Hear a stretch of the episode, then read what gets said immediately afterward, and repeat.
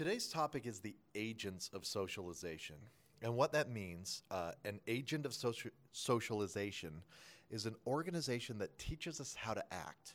It, it's the organizations that socialize us for a productive adult life. And remember that the process of socialization lasts all the way through your life. So even though agents of socialization socialize you for adult life, they continue to do it when you are an adult. However, today we're mostly going to discuss what happens when you're a kid. So, the first of the agents of socialization we'll talk about is the family.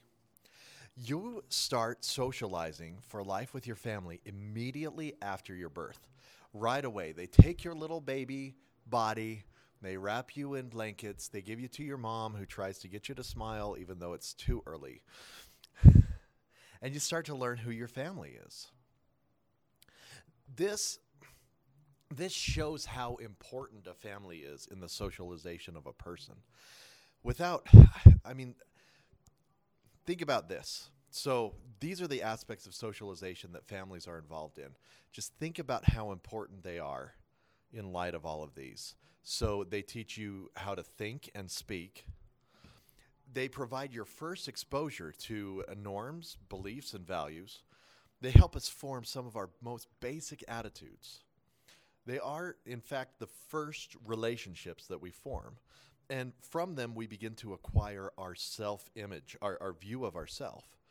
So it's super important that the families we go with. And unfortunately, what that means for those who don't have effective families is that it's hard for them. It's harder for them than someone who has an effective family. Now, the good news is that people who have ineffective families can learn how to head up more effective families when they're adults. It's a skill that can be learned. Okay, so the second agent of socialization is schools. Schools are significant because it's often the first real exposure that children have to non relatives in terms of socialization. So think back to your earliest school days. What experiences did you have that helped you learn how to act in school? Maybe a time you were punished for doing something you shouldn't have done. Maybe a time you watched someone else learn a lesson, and so you also learned how, well, you learned how to sit in a chair, how to raise your hand, not to pick your nose and eat it, stuff like that. Now, school socialization is different than the socialization you have within your family in three ways. First, a, a, parent loves everything that a child does, like the crappy art kids do that they hang on the fridge. But the teacher's more objective. They know right right away, oh, this piece of art is not as good as someone else's. It's not as quality.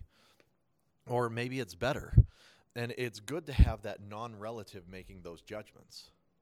Children also learn to be less dependent emotionally on their parents. So that's the second way school socialization is different. Children learn uh, not to depend only on their parents for their socialization. And third, the school creates loyalty to something other than the family. So, if not to the school, then to the teacher or the classmates or a sport or a game or whatever. Now, schools also include what's called the hidden curriculum. What sociologists mean by the hidden curriculum is the informal aspects of culture that kids learn in preparation for life how to show up, um, how to keep yourself under control, how to cooperate, how to get along in a group. All of these are necessary to, to one degree or another for success as adults. And how do teachers do that? Well, think back to your elementary days. They probably used some praise and maybe even a few actual rewards. The third agent of socialization is your peer group. A peer group is a set of individuals that are roughly the same age and have similar interests. And peer groups are different um, than the groups we already discussed because they're not organized by adults, they're organized by each other. This lets kids engage in a give and take relationship, it lets them learn how to solve their own problems especially their own relationship problems, without adults interfering. Now, Uh, sometimes people wonder which has more impact on young people, peers or families. The real answer is it depends on what you're talking about. Uh, romantic relationships, for example, they're more strongly influenced by peers, where political opinions are generally more strongly influenced by uh, families. However, it, it can change from person to person, and that's part of why that's such a difficult question to answer. Oh, the final group that socializes us is the mass media. What what is that? Well, it's things like television, video games, the internet, music, also called pop culture. So think about the way you interact with mass media. You listen to the radio, you play games, do you watch TV? Do you sit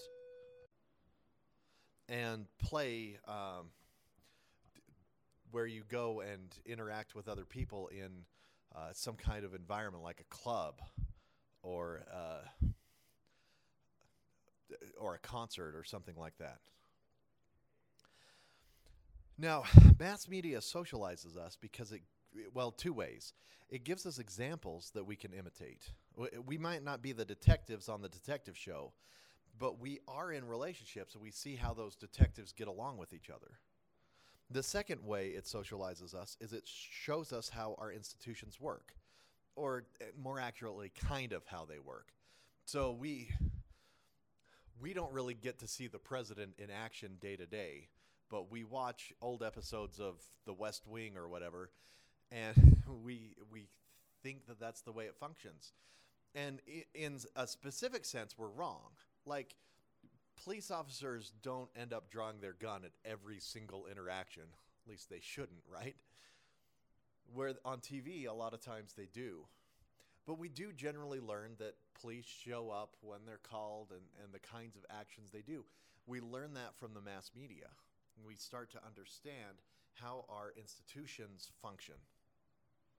Well, that's it for today.